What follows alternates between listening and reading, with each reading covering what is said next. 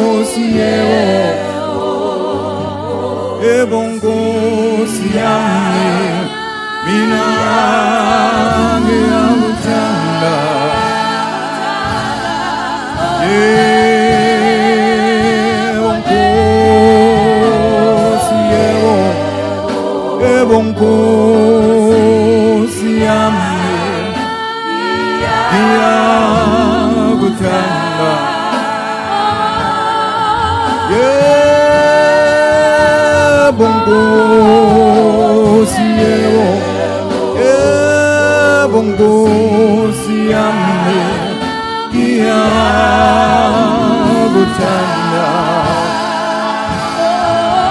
yebo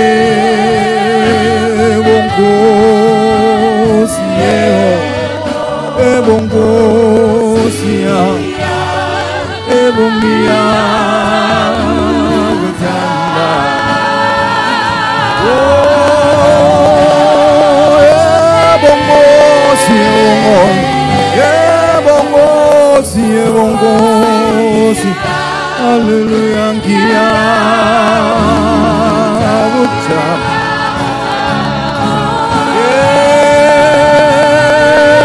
Yebo Nkosi yebo Nkosi yebo Nkosi ngiyakuthanda Yebo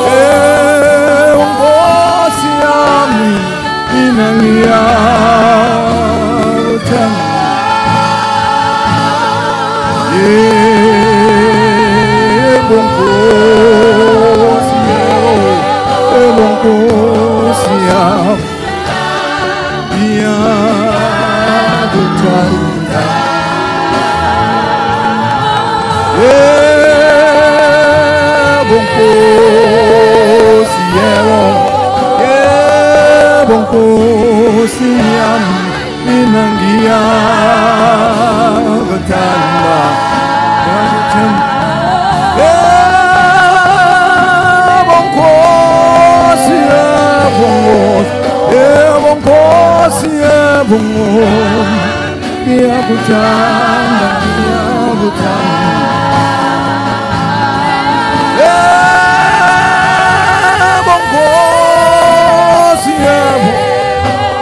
Nkosi yami Nkosi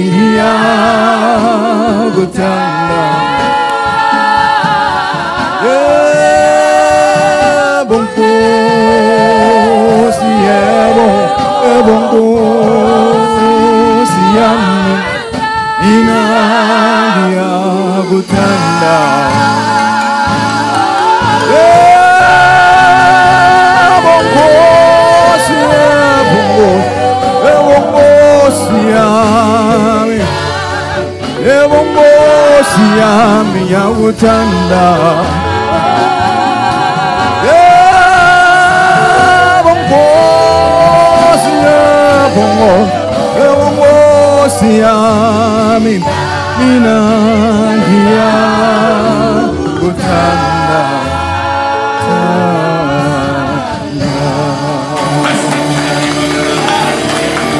Hallelujah, hallelujah, hallelujah.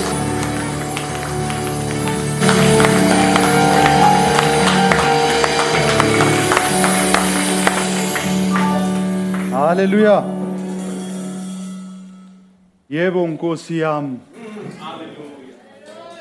There's no words that we can utter this morning greater than that. Is that our promise this morning? That we love Him. The best part of it all is that He loved us first.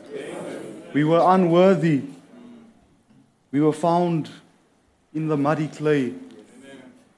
Yet He chose us and He loved us without condition.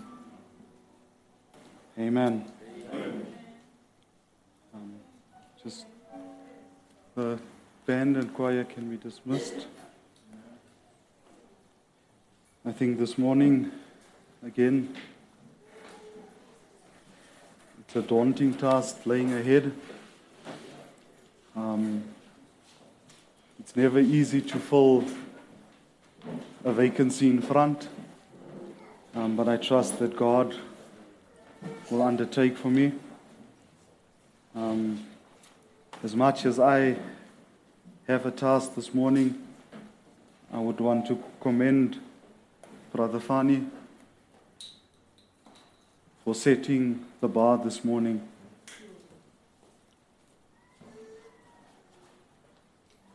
It's always, we can't wait for the word. And we forget that he's responsible to create an atmosphere. And him and his team has done a great work this morning again. Thanks, bro. Uh, first off, um, I just want to mention that uh, the Tekon family wedding yesterday. It was a great success. It's really good to see young people taking the word seriously, taking the word to its fullest. And not just that, something that stood out for me, and I discussed it with my wife, is the fact that Brother Lawrence is the only one saved in his family. But the amount of respect and modesty that his family showed yesterday, it's to be recommended. And that goes to show who Brother Lawrence is. So we continue to pray for the couple, and we trust that God will bless them. I know there's a video doing the rounds of someone that looks like me. You must be sure before you identify that person. Eh? Brother Philip, we'll need some space. So continue praying for the expansion project of the church. Um, there has been movement, great movement, but we're looking forward to having more space to rejoice. Amen. This morning, as we turn to the Word, the book of Proverbs, chapter 3, verses 5 and 6.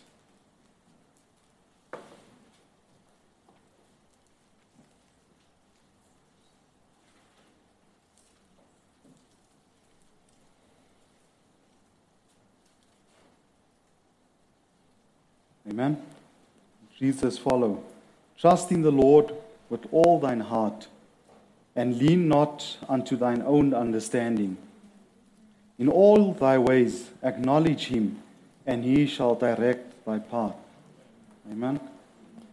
We can turn to the book of Jeremiah 29, verse 11.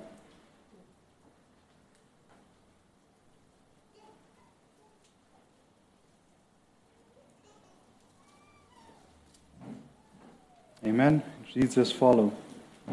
For I know the thoughts that I think toward you, saith the Lord. Thoughts of peace and not of evil, to give you an expected end. What a promise this morning. Amen. As we bow our heads. Dear precious Heavenly Father, Lord God, Father, we have gathered this morning to worship and to praise Thee, O Lord. Father, we have gathered, O God, to hear You speak this morning, Father.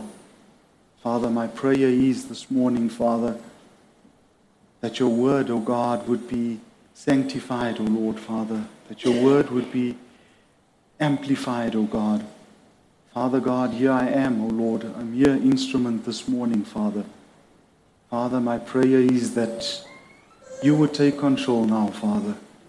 Because, oh God, I'm not here to glorify myself, O Lord. Father God, your children never left their homes this morning to hear from me, O God. But they came to see you this morning, Father. Father, my prayer now is, Father, that you would take control, O God, as we hand over this service into thy mighty hand. Amen. Can take the comforts of our seats.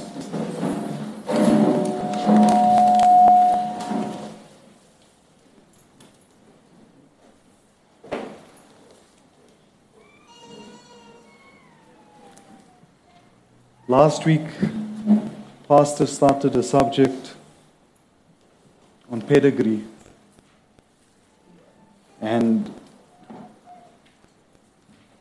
if you think of it, a lot of times the first thought that comes to mind, and Pastor also touched to it, we think of an animal, we think of a dog, especially our dear friend Sibi.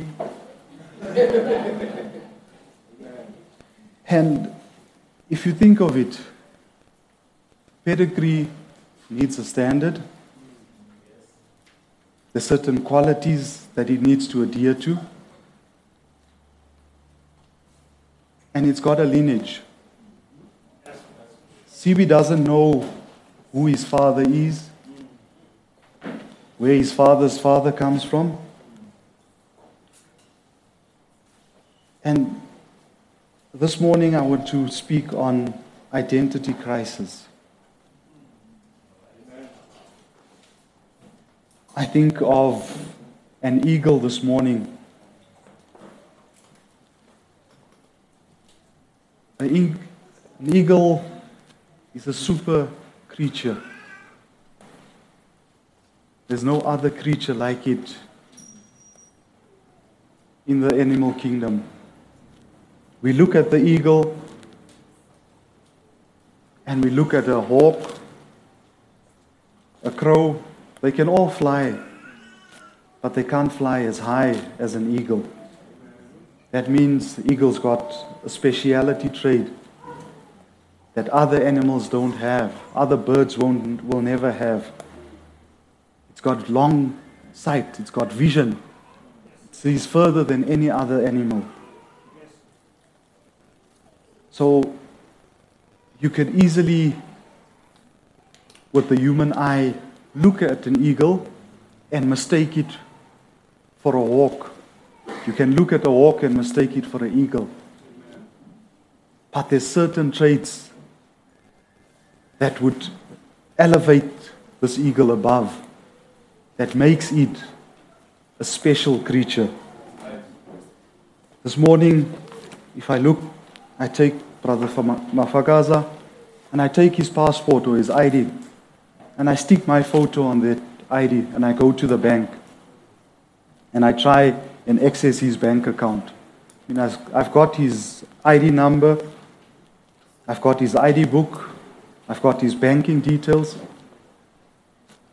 But the first thing that that bank teller would do, him or her would look at the picture, look at the surname, identify that there is a crisis here.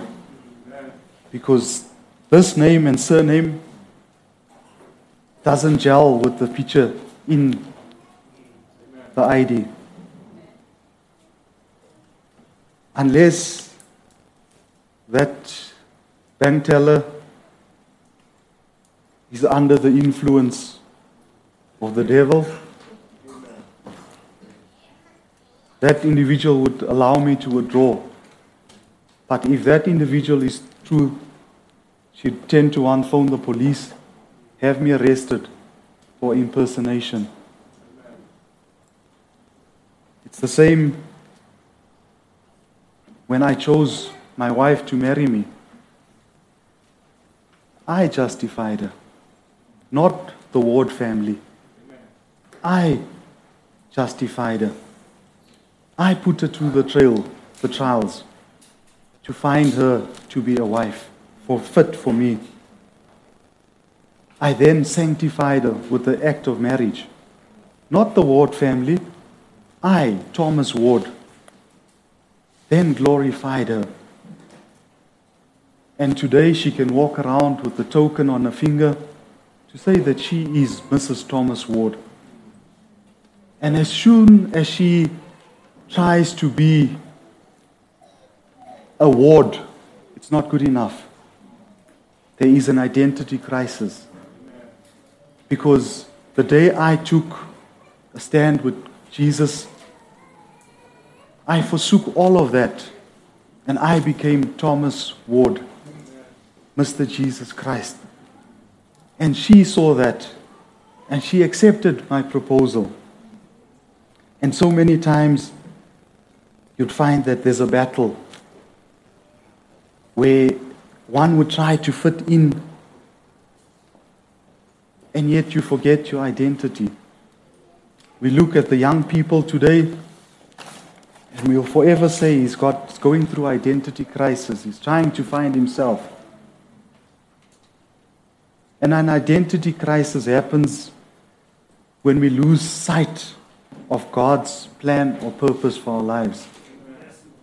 It's not necessarily young people only, elders in the church, pastors in the church go through the same. Forgetting that God's will for our lives has a reason and a purpose. And the devil is so cunning. He's always trying to bring us back to a state of spiritual amnesia. He's always cunning, trying to make us reason with the word. And that is so dangerous because as soon as you lend him his ear, he plants that seed of reasoning. And if you reason with the word, you suffer from identity crisis. I would like us to go to Genesis 3, verse 1 to 5.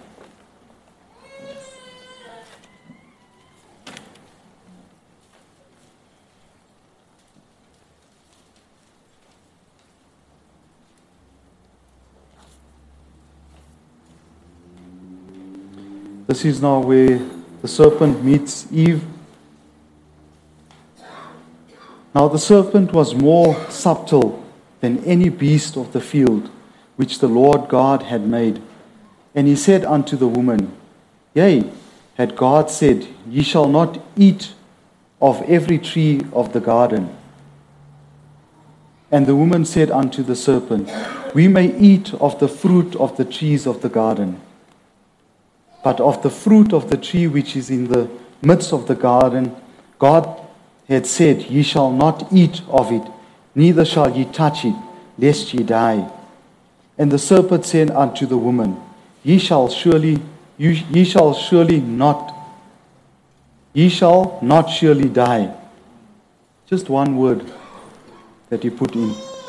For God doth know that in the day ye eat thereof, then your eyes shall be open, and ye shall be as gods, knowing good and evil.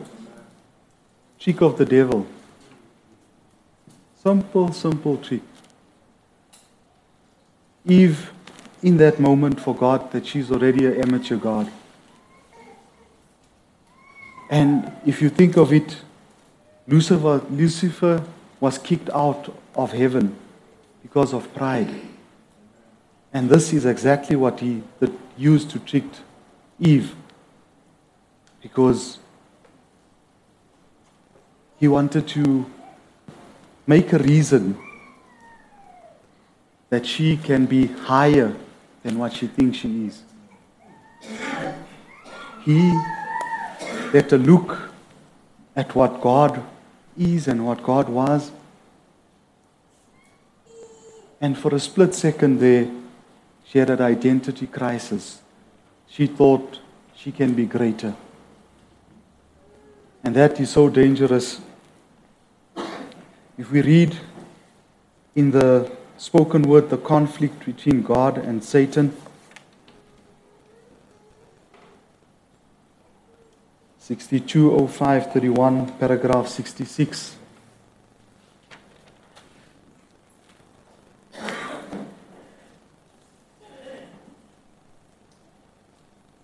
The prophet says, But God can give nothing else but His word, because that's what He chose first.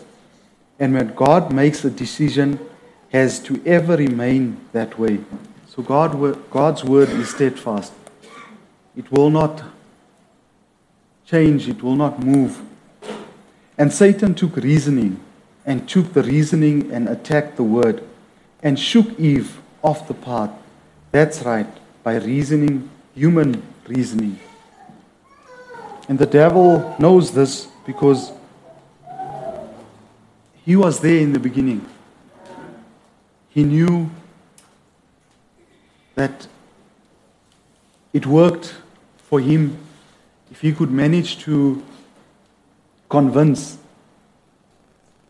a third of the angels, how much more are we to be careful of this?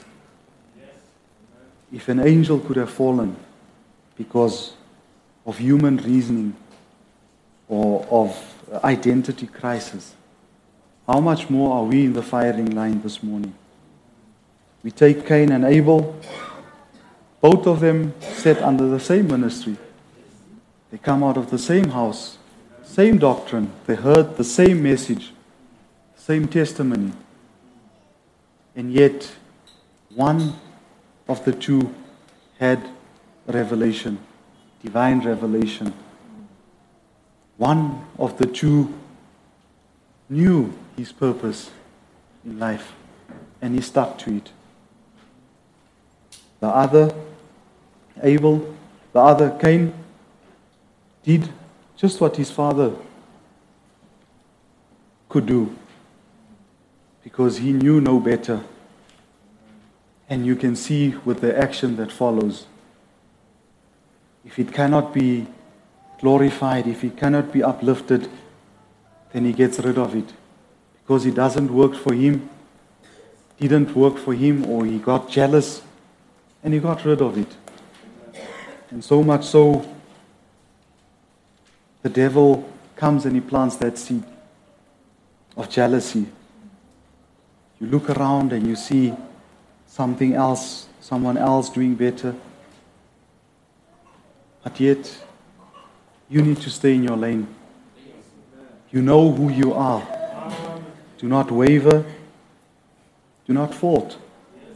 Trials may come, they may go but you cannot stumble. I'd like to go to John chapter 8, verse 42.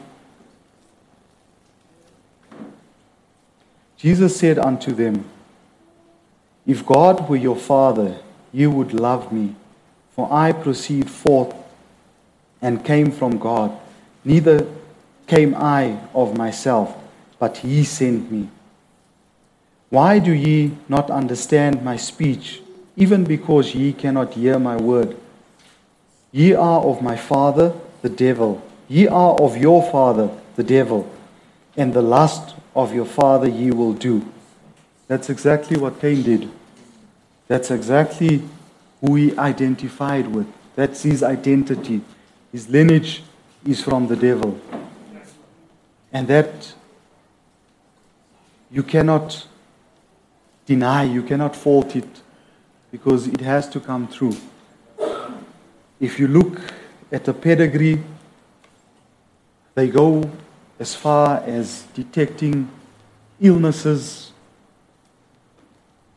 temperament. They could predict to a certain extent as to what this animal is capable of, how durable it is because of its lineage. And here we see that even before modern man could study a lineage, Jesus already identified where it comes from, where the seed begins, and how it will filter through, what would happen to it.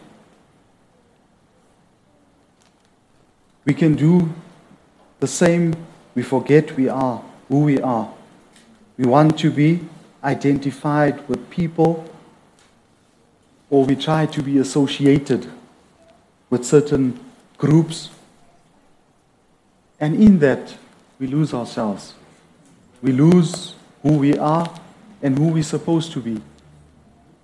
We look at the story of the boy in the mirror that Brother Branham talks of. He says this boy stands in front of the mirror and he moves his one arm. This boy does the same. He moves the other arm. The same happens. And in that, that, that boy realizes, he identifies that is him. So, what should we be doing? Identify who we are in Christ. Like that boy. That boy could have turned around, ran to his mother, and said, Come and see, there's a, another boy in the house. He could have been scared by it. But because the deep calleth unto the deep, he identified with that. Today, we identify with Jesus Christ. So, whatever our Father does, we do, we follow. Whatever Abel's lineage was, he did. He followed through. We take Samson. Samson had a purpose in his life. And in this purpose, he tried to fit in, he tried to associate with people, and he suffered an identity crisis. He suffered, and unfortunately, there was a price to pay. He went to prison, he was blinded, and this morning, how many in here know who they are, but is blinded and in prison?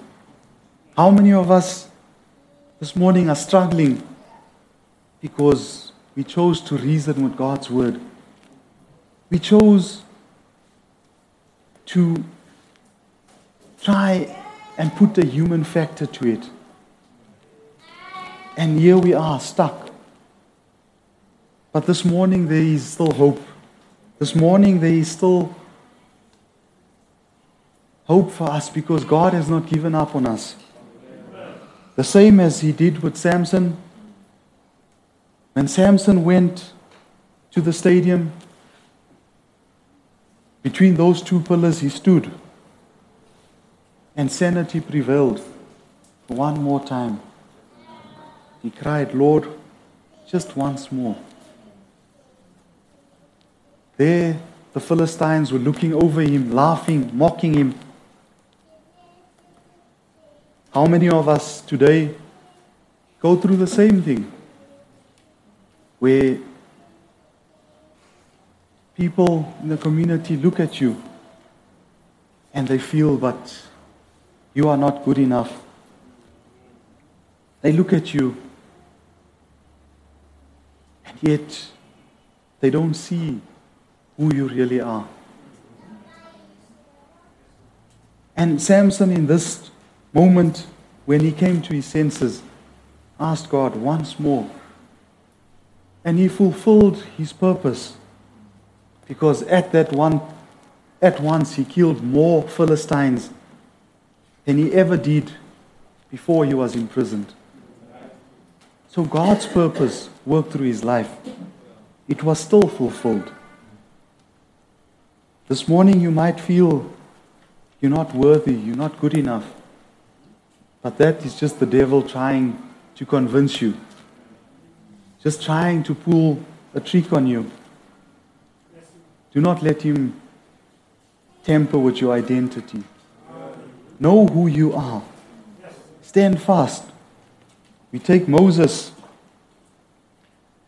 Moses was born a special child.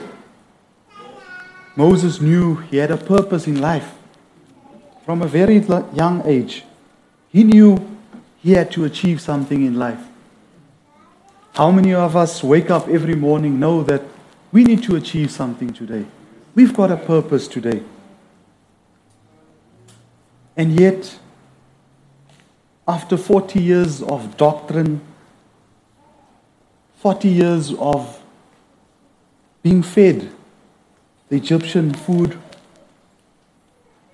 Moses still knew he had a higher calling. And he tried to implement his calling with human reasoning. The day he slew that soldier, Egyptian soldier, he thought he was doing the Jews a favor. He thought he was doing God a favor. Because ultimately he was the one that would have saved the Jews, God's people. But he tried to do it through human flesh, human reasoning. He tried to, to do it that way. And it doesn't work that way. Because God's plans is beyond us. God's ways are beyond us. And most of the times we will look at it and it seems impossible. We look at it and it seems so far away. But sometimes we just need to slow down and accept what God has for us. I mean, God took Moses into the backside of the desert. How many of us find ourselves this morning in the desert? And even though Moses became content, it was never his purpose to stay in the desert. It was never his destiny to stay there. God started working in him again. It took 40 years for him to get to a point where he was ready. But this morning, we might be sitting here thinking you've got 40 years. You're so, so, so wrong because time is far spent. We don't have 40 years to, to let God work in us again to try and get out the doctrines, try and get Egypt out of us. We need to react now. We need to identify ourselves with Christ because there is no more time left for us.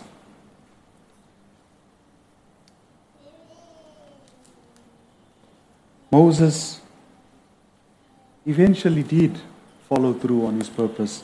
He achieved what God set out for him to achieve. In Ephesians 4, verse 14,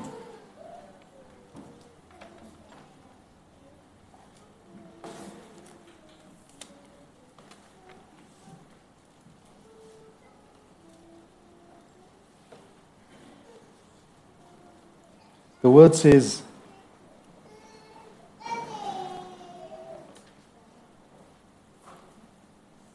that we henceforth be no more children, tossed to and fro, and carried about with every wind of doctrine. So if you are uncertain of yourself, if you don't know who you are,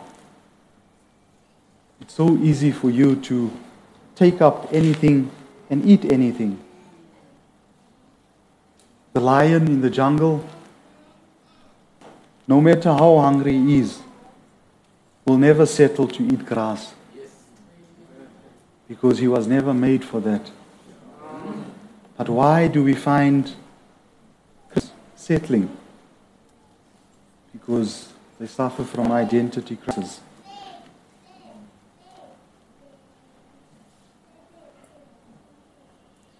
And carried about with every wind of doctrine by the sleight of men and cunning craftiness whereby they lie in wait to deceive.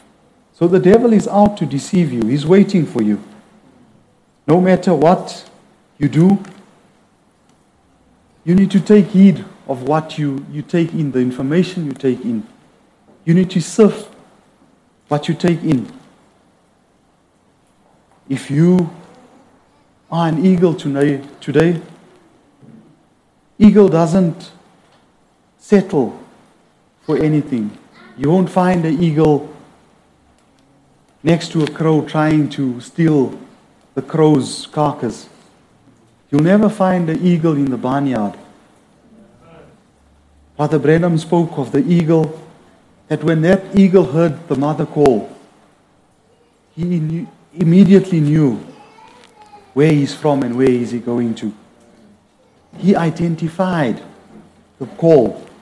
This morning, we identified with the word. The prophet came our way. It was a call for us to get out of the barnyard this morning. So many of us stood up and we took heed to that call. And as life goes, as the challenges of life goes, we falter. We try and reason, try and achieve things by human reasoning. And it's not God's way. We must stick to His ways. Like in Romans 12, verse 1 and 2. The word reads I beseech you, therefore, brethren, by the mercies of God, that ye present your bodies a living sacrifice, holy, acceptable unto God, which is in your reasonable service. And be not conformed to this world, but be ye transformed by the renewing of your mind, that ye may, that ye may prove what is that good and acceptable and perfect will of God. So you need to change the way you think. You need to start focusing on Jesus again. Keep your eyes on God. We are eagles. We see far greater than any other. But yet, from time to time, we are found wanting because we tried to reason with the word. We tried to, to impose something that was never meant to be. Like us to go to the indictment 6307 07 paragraph 190.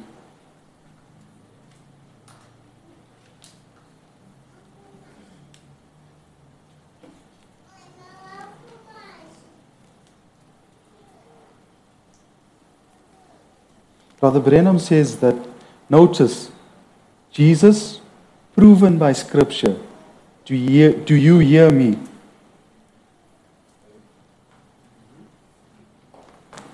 How many times do we find or do we think that Jesus was had it easy?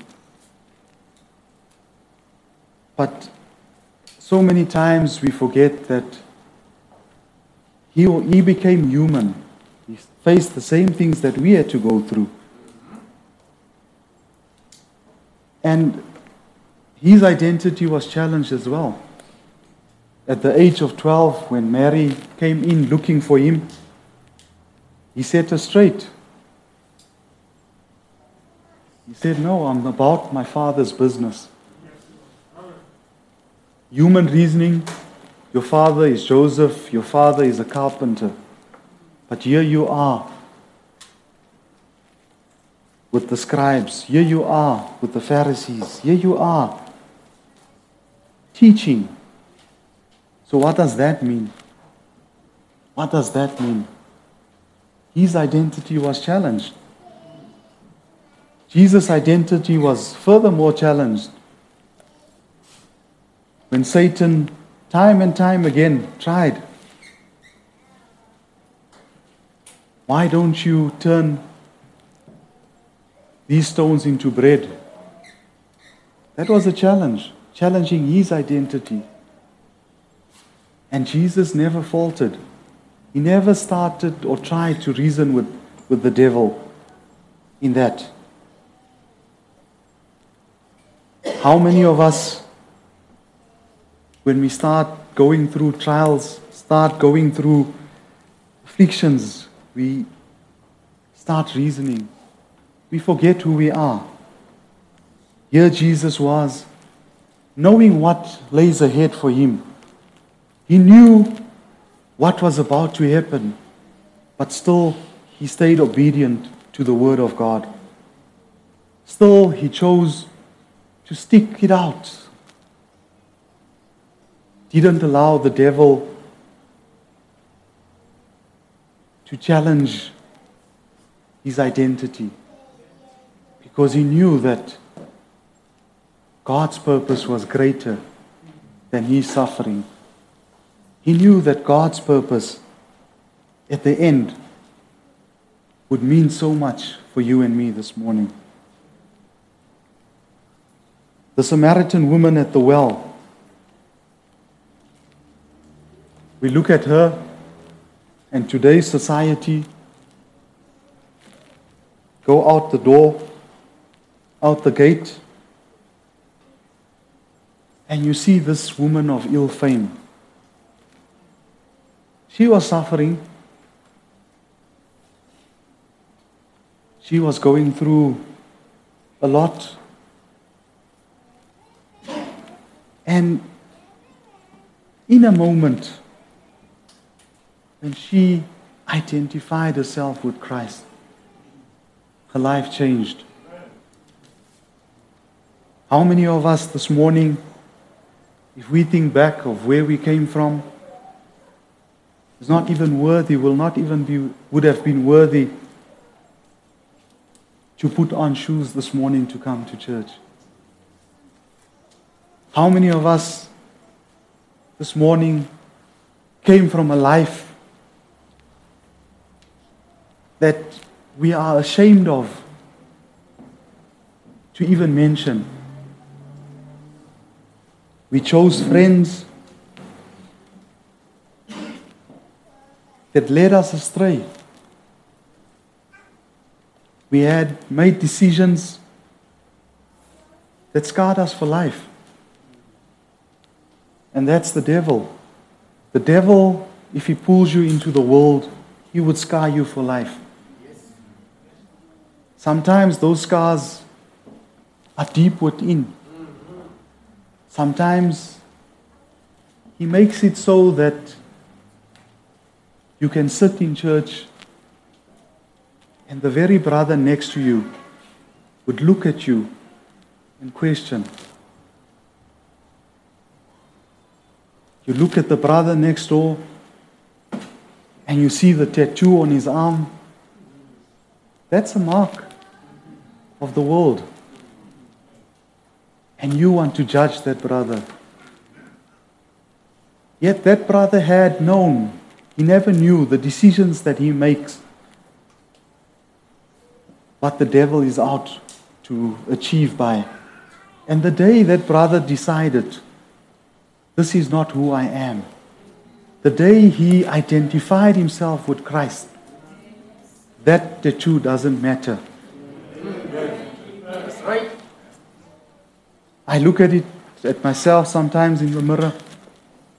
I made decisions in life that I cannot be proud of. I made decisions in life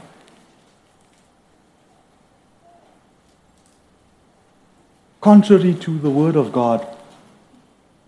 And today I bear the shame of that. I'm the one that stands in the mirror and look at that. I've got two daughters, inquisitive daughters. And I've never answered them yet. They look at my ears and they see there's piercings. And they ask, Daddy, what is that? That is the scar of the world. That is a decision that I made without Christ. And today I have to walk looking at myself, knowing that, you know what? I once was there. Today I can look every morning knowing that, you know what? Where God has brought me from, He took me out of a way, a path that was just going straight to, leading to destruction, straight to hell. And yet He took me and found me worthy, found me valuable enough to send the prophet my way, to send a word, a message. I was 16 years old, and I asked myself the question who am I serving? I grew up in the Angli- Anglican church every Sunday, sitting right in the front pew. I could recite the prayer book off by heart. At the age of 16, this question came up Who am I serving? Because I get God, Jesus, the Holy Spirit. Who am I praying to? Yet I continued in the, the Anglican church for a while after that. But that question stuck in my mind. Up until one day, I listened to a DVD. I listened to a spoken word.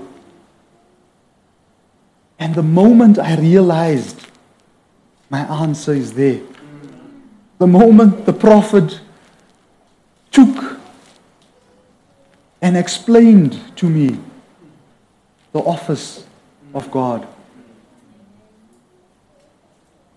I realized who I was. It is in that moment that I realized everything up to now was a lie. This is where I need to go to. This is the life that I need to live. And it's not an e- easy decision to make. But at the end, it was worth it. It's still worth it today. If I look at my peers that I used to hang out with, some of them dead today, some of them into drugs, some of them, I mean, friends divorced. And you see the grace of God in your life. I think of Paul so many times. Paul went through a lot. People rejected his message because they think they knew who he was. They still identified Paul with Saul. And they refused to accept his message. He was beaten, he was stoned, he was even deserted by close, friends for choosing a way greater than theirs. This morning, how many of us are going through the very same thing? How many of us feel that the walk that we're walking this morning is unbearable? How many of us feel that we're carrying a yoke that's far too heavy for us? But God made provision for that. He warned us that it's not an easy road that we're taking. We must be certain. And you can only be certain if you can identify with Him. You can only be certain if you know who you are. And you can only know who you are if you know who is in you. For he that is in you is greater. Paul, in his suffering, teaches us in Philippians 4:11 to be content. And I think that is where a lot of us allow the devil to reason with us. Because how can you be content if you're hungry? How can you be content if you're unemployed? How can you be content if you are hated by your own family? How is it possible? But you need to be content in God first. If you find that you have contentment with God, the things of the world don't matter. The things of the world will pass away. In the week, Sister Becky sent, Sister Becky Moyo sent my wife a video clip of a testimony in Brother Maliko's church in England. And in that moment, my wife forwarded it to me. I'm at work, I'm sitting in my office. And I start listening to this testimony. Testimonies about a couple, young married couple, that had plans. Like any young person today has plans. They got married. After they got married, the next stage was to start a family. And they did try, and it failed.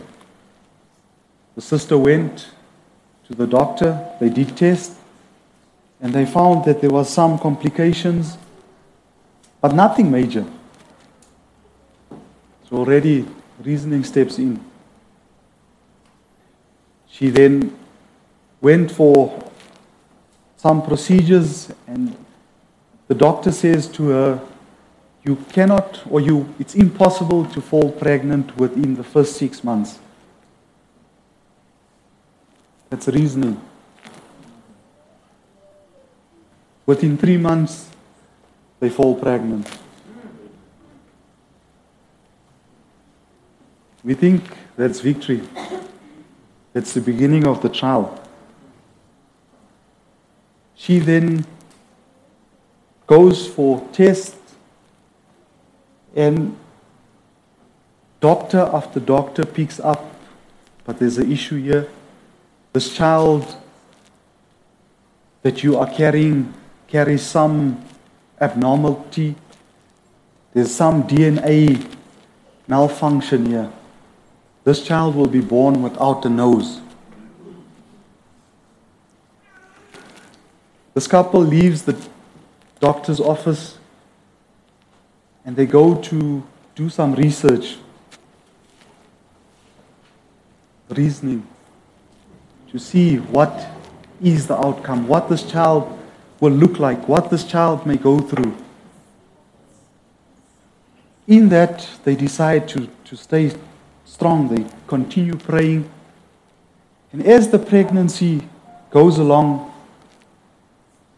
the one gynecologist close to the inn goes and they do a, a scan and they say that the monitor is turned away and this gynecologist does not speak a word, he goes quiet. And they coerce him to start telling us what is wrong. Speak to us. And he says, This child's arms didn't develop fully. This child's limbs are not developed. So there's a possibility that both hands will not even form completely. Obviously, shock.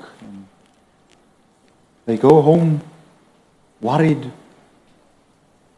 And her father says to her, Stand still. Stand still.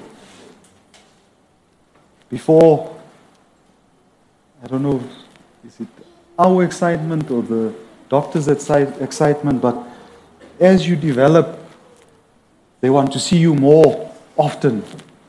You have to go to the gynecologist more often. He needs to see, needs to see the baby. And they went quiet because now they brought in more specialists to have a look at this child developing in, in the womb. And they find that the arms look fine. They measured there, the arms is there. The limbs are there. Hallelujah. Glory to God. We celebrate. But there's still one thing missing. That child doesn't have a nose. That child still suffers from that form of disability. And obviously, that is exactly how life works. You've got victories. Just when you think you made it, you are reminded, but that fetus doesn't have a nose yet. And just before she gave birth, by now they've brought in more specialists. They've brought in counselors to come and assist you. So, what does the devil do? Bring someone to come and help you, someone to advise you. You made a promise. You told God that no matter what, I stick with you. No matter what, I take you at your word. And here you are listening to yet another professor. Actual fact, she mentioned that they flew in a professor from Germany to England. And as they are going through the scan, he asks, Are you prepared for what lies ahead? Are you prepared to see what you are letting yourself in for? Have you done a 3D scan yet? And she says, No.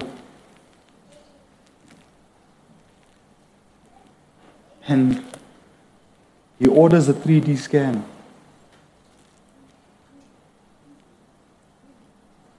In that moment, that child's face is complete. And I'm sitting there in my office, my eyes filled with tears. The song comes to mind.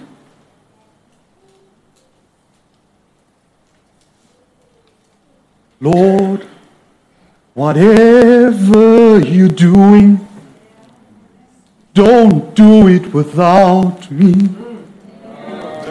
In that moment, I'm taken back to my own trial. In that moment, I remember what we went through with Gabriella. When the doctor looked at us and he said, Make the decision today. You have to decide it's either your wife's life or this baby. In that moment, I was like Moses. I cried, I wept, because here I faced the mountain and the seaside, the Red Sea before me. In that moment, while I was weeping, I said, Lord, I can't make this decision. Lord, I've got expectations. It's six months pregnant. I've got expectations for this child. I cannot let this doctor decide. In that moment, he says, The theater is available now. Her appendix is going to burst. I said, No. He leaves to go and do another operation. He comes back. He says, Guys, your wife is not doing well. He presses her stomach and she's cringing of the pain. He says, There is a slight chance that it can happen. I looked him in the eye and said, Doctor, you're moving in the, di- the right direction, when you can come and guarantee that both of them will make it, she'll go into the theater. We went on for three days like that. Three days. He comes, he's not where I feel comfortable with. He comes the last day, he says, Your wife's hands, your, life, your wife's life is in your hands. You need to decide now. We have been studying all night and we think we know what to do. In that moment, come, said, Lord, may your will, will be. I put it into your hands. And the operation goes through, comes out, and you sit and you reason with yourself. Four hours sitting in that hospital room, questioning myself. Did I make the right decision? Did I really have faith enough for this operation? Did I really just give the doctor permission to kill my child? It's the devil speaking, whispering in your ear, trying to manipulate your testimony. She comes out, wakes up,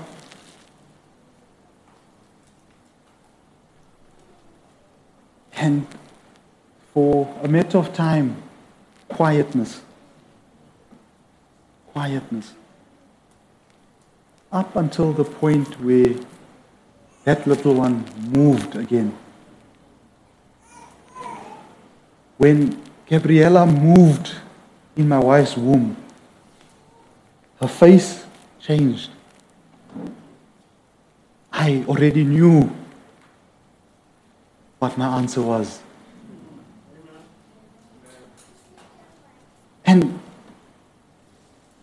you look at Joseph, he was mocked, and not by who? His own brothers. Laughed at, cast out.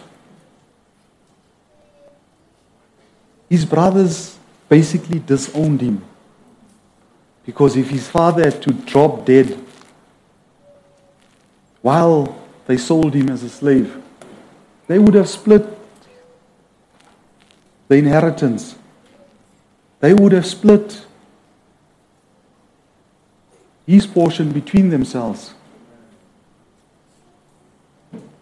He was ultimately a spare wheel in that family because of the stand that he took. He chose to stand with God. And we think of a spare wheel this morning. You put it, the old cars, it was under the car. You don't see it. You forget all about it. But in case of emergency, you know where it is. Today, that spare wheel, we put it in the boot. We put our luggage on there. And this is what his family did with him. He's good enough to be called in case of emergency. We know who he is.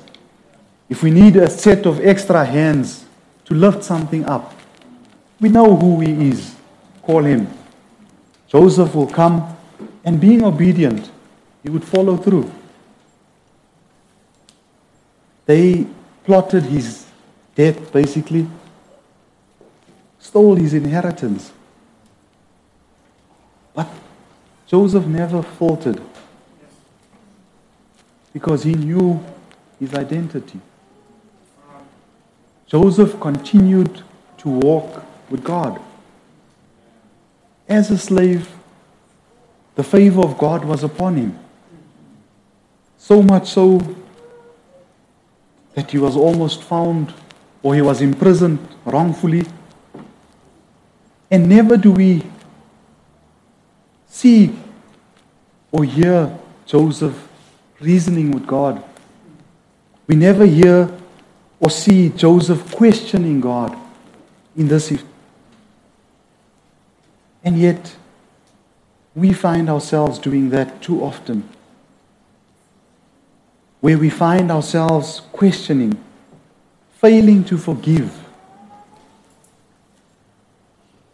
Mean, how many of us, after being disowned, after being cast out,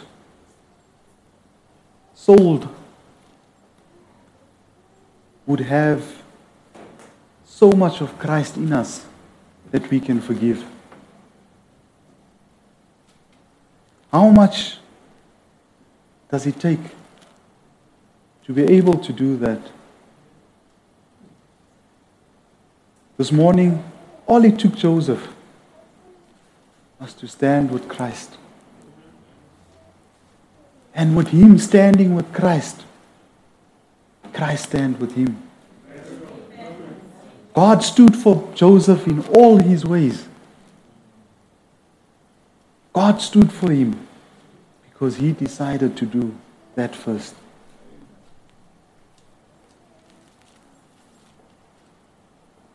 2 Timothy 2:15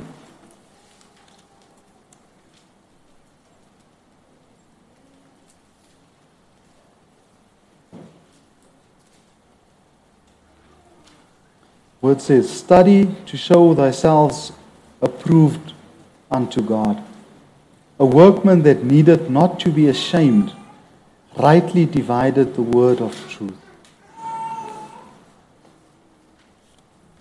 Here, the word says, Be diligent. Stay with the word. Find yourself in the word firstly, and stay with it and see what God does for you. If you can identify yourself and and not let yourself to reason, you would see so much greatness in you. But if you do not know who you are, if you do not know what your identity is, the world will surely make a mockery of you. The world looks at us every Sunday morning. Branhamites, fanatics, and yet they do not know our identity. They may see you as the neighbor, kind, friendly neighbor. They may even think of you as a walkover, but they don't understand who you are. They do not understand your identity. And if you allow them to reason with you, you're going to lose your identity. So, therefore, this morning, I want to encourage you be diligent. Your identity, there's your identity book. From cover to cover, if you open it, it's got your name in it. Your lineage is depicted in there. Your lineage comes from Abraham. Dates as far back as Abraham, the father of faith. If Abraham could wait patiently for 25 years for something that seemed impossible, why do we expect microwave instant answers. That is not in our nature this morning. And it's because of that instant culture, instant nature that the devil uses to con us that we miss so much opportunities this morning. We should be, we say patience is a virtue this morning. But 25 years? That sounds like a lifetime. But at the end of the day, God was working. It says, have faith as small as a mustard seed, and you can move mountains. Human reasoning, how long is that going to take? I can't see the first speck of dust roll away. Forgetting that this faith works according to the, the plan of God. If God sets it in motion, it might be as little as a speck of dust that starts rolling away. In the message, hear his voice. 58 1005, paragraph 154.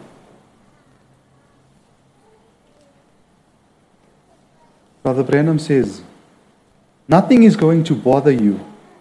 Don't be scared to take God at His word. Just relax and have faith and believe. He's watching over you. He'll disintegrate anything that tries to bother you. Oh, it might attack at you, but it can't harm you. Yes. Cancer, sickness, it can come. Devil will try. He did it with Job. But it can't harm you. For all things, he permits it. It couldn't be nothing else. For it works together for good to them that love the Lord. No harm can come to you. Amen. So this morning, when you get scared, remember who you are. Remember your identity. Do not allow the devil to create chaos so that you can question your identity. Stay focused. God has a plan for your lives. Sê in Afrikaans as kat weg is as die. I took this and each time I go into pastor's office especially when I need to stand here in front, I read this. It's something that was found among Brother, Brenner, Brother Branham's artifacts. So it's something that he wrote. In closing, it reads according the high calling of God. If God has called you to be really like Jesus in all your spirit, He will draw you into a life of crucifixion and humility. You're going to face trials. He will put on you such demands of obedience that he will, he will not allow you to follow other Christians. And in many ways, he will, he will seem to let other good people to do things which he will not let you do. How many times would you question, but brother so and so, sister so and so? Other Christians and ministers who seem very religious and useful may push themselves, pull wires, and work schemes to carry out their plans. But you cannot do it. If you attempt it, you will meet with such failure and rebuke from the Lord as to make you, you solely penitent. Others can brag about themselves, their work, their success, or their, writing, but the Holy Spirit will not allow you to do any such thing. If you begin it, He will lead you into such deep mortification that will make you despise yourself and all your good works.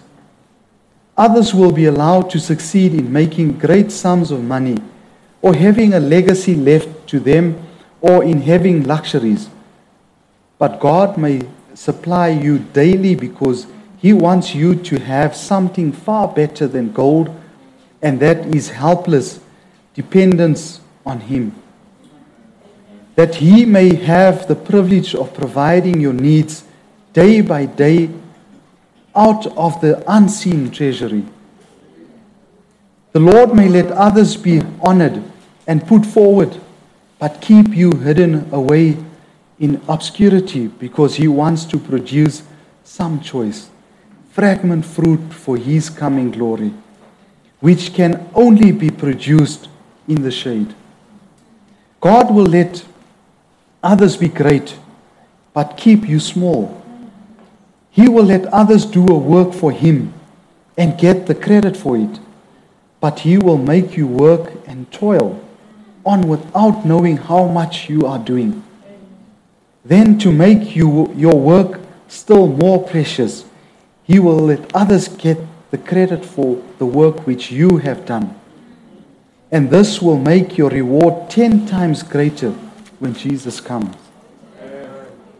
The Holy Spirit will put a strict watch on you with a jealous love and will rebuke you for little words and feelings or wasting your time, which other Christians never seem distressed over. So make up your mind that God is an infinite sovereign and has a right to do as he pleases with his own. He will not explain to you a thousand things which may puzzle your reason in his dealings with you. God will take you at your word, at your word. And if you absolutely will yourself to be his slave, he will wrap you in a jealous love and let other people say and do many things that you cannot do or say. Settle it forever that you are to deal directly with the Holy Spirit. Also, that He is to have the privilege of trying your tongue or chaining your hands or closing your eyes in ways that others are not dealt with. Now, when you are so possessed with the loving God that you are, in your secret heart, pleased and delighted over his peculiar, personal, private, jealous guardianship and management of the Holy Spirit over your life, you will have found the ve- vegetable of heaven. Now that word, ves- vegetable, means purely you have found your room in heaven, your space in heaven. That is, that is this morning your promise. Identify with Him. He identifies. Take Him at His word. And you, but only way you can take Him at His word is if you commit your ways to Him. You cannot expect Him to be a spare wheel. Just in case of emergency. God doesn't work like that. So this morning, my encouragement is identify yourself in Christ. Identify yourself in the Word and let God take control. Let God deal with the mockers. Let God deal with the ones that hurt you. For He has accepted you, He chose you this morning sang. Yebo Nkosi yami. And if you really mean it, he means it as well. If you really love him, you will see God at work in your life. This morning, as we go out, as we stand to our feet, look yourself in the mirror when you get home and ask yourself the question Am I identified with God? The person in the mirror is that person identified with Christ. Be that little boy that called his mother, said, Come and see. Come and see. I saw myself. Come and see me. This morning, if you look in the mirror, call Jesus and say, Come and see. I see you in the mirror. Amen.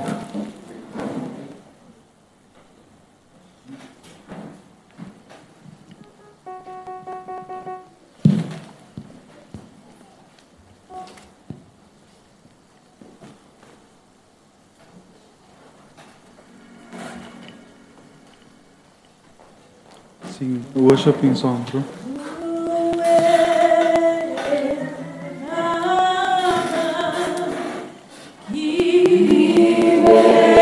Amen.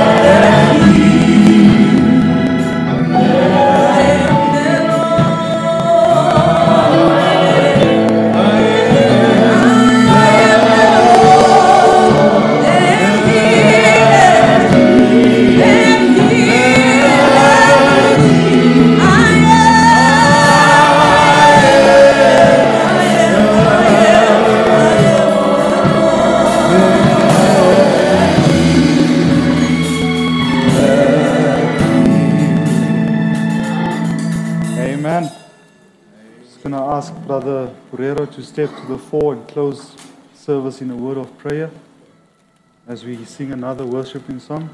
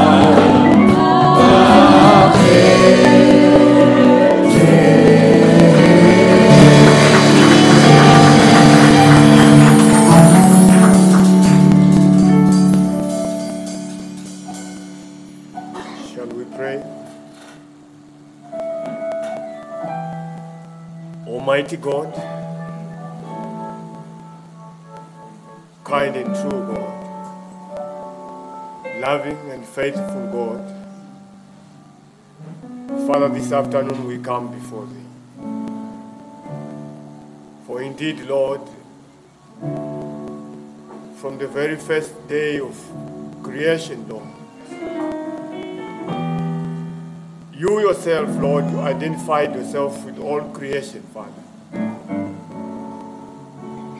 You showed yourself, Father, in the heavens. You displayed the zodiac, Lord, as a display, Almighty God, of your power.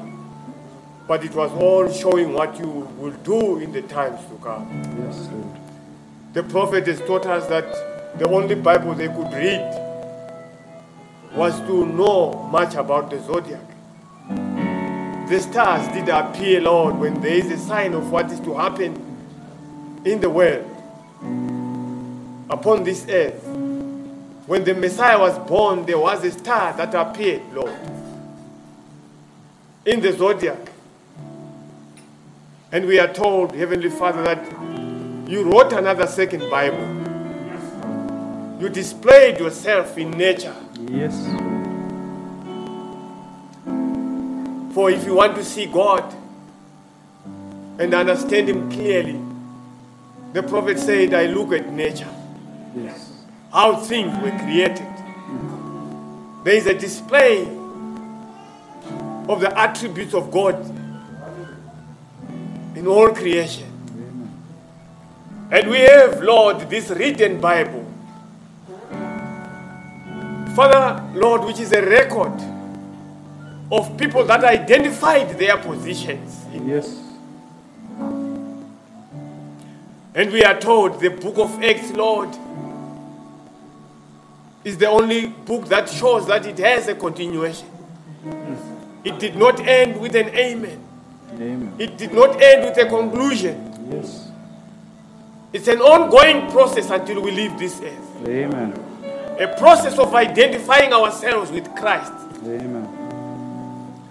When you redeemed your people, Father, from Israel, Lord, from Canaan, from Egypt to Canaan, Lord, having been your people, Father, there had to be a Moses who identified himself with the promise of Abraham.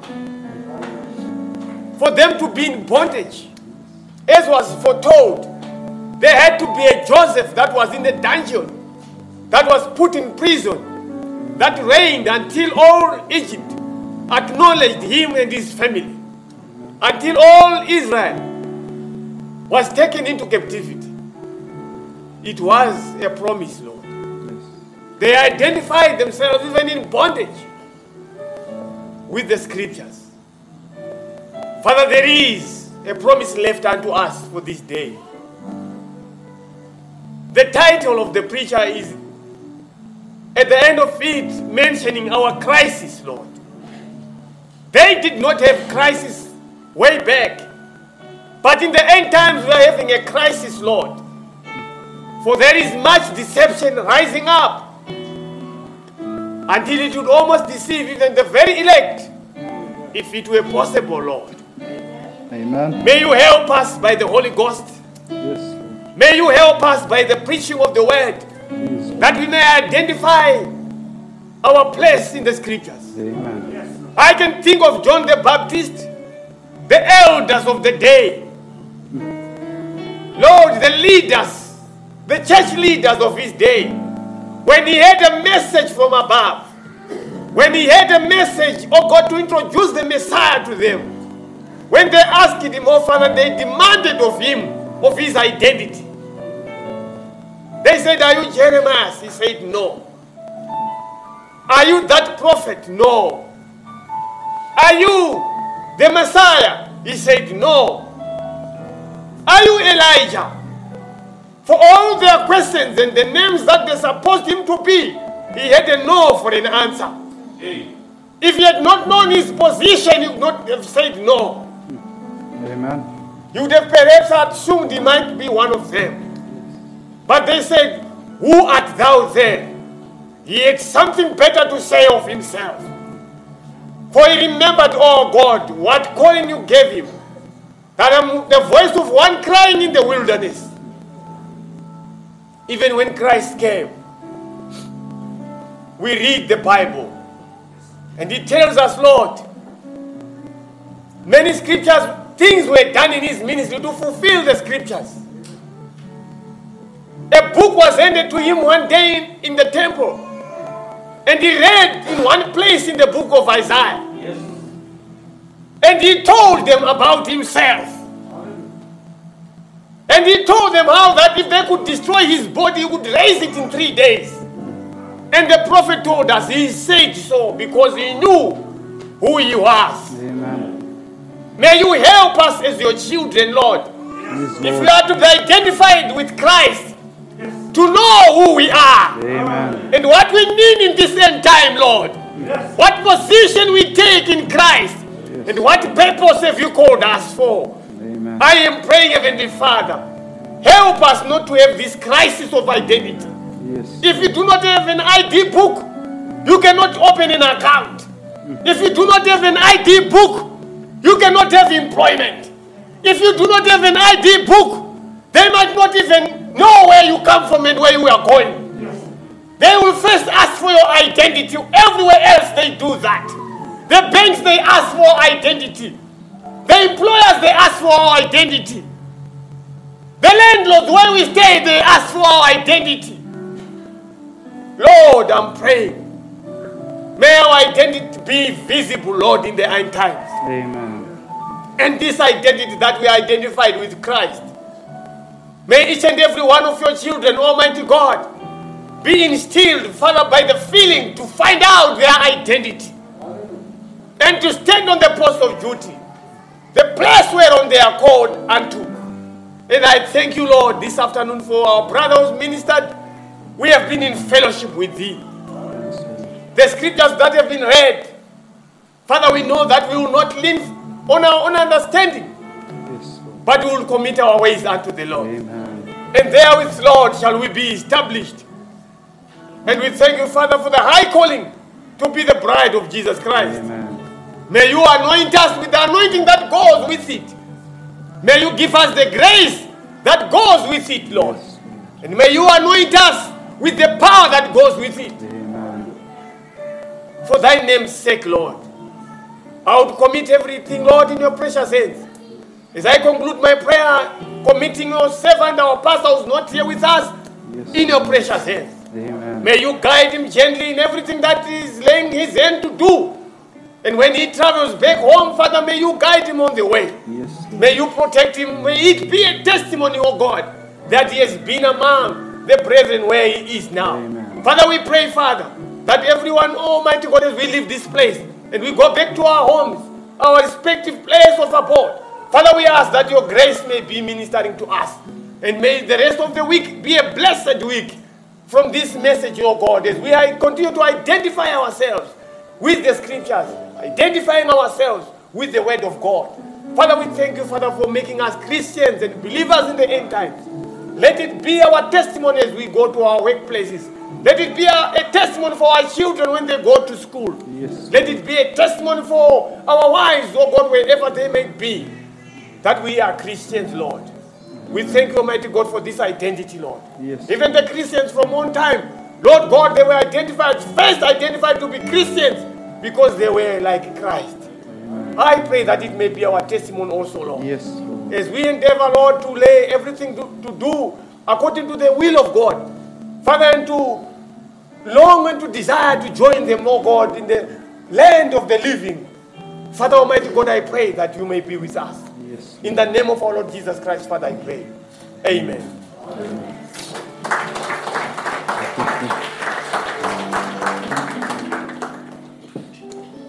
Amen.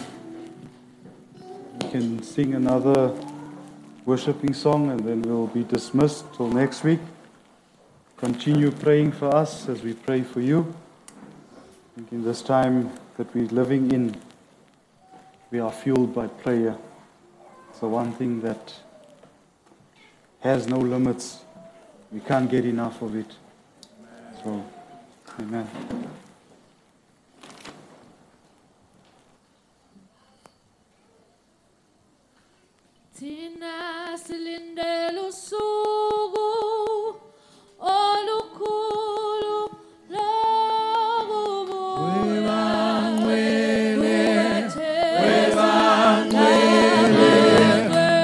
Oh, yeah.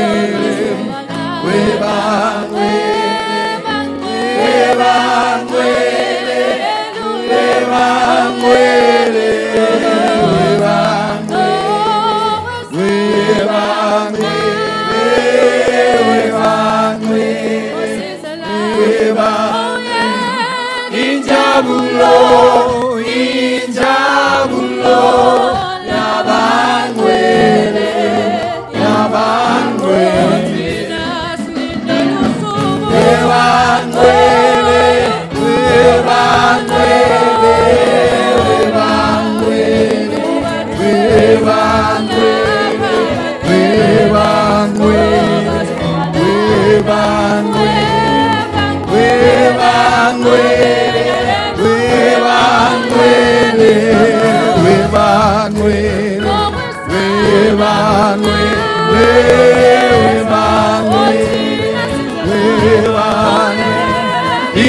불로 이자 불로 야반괴를 야반괴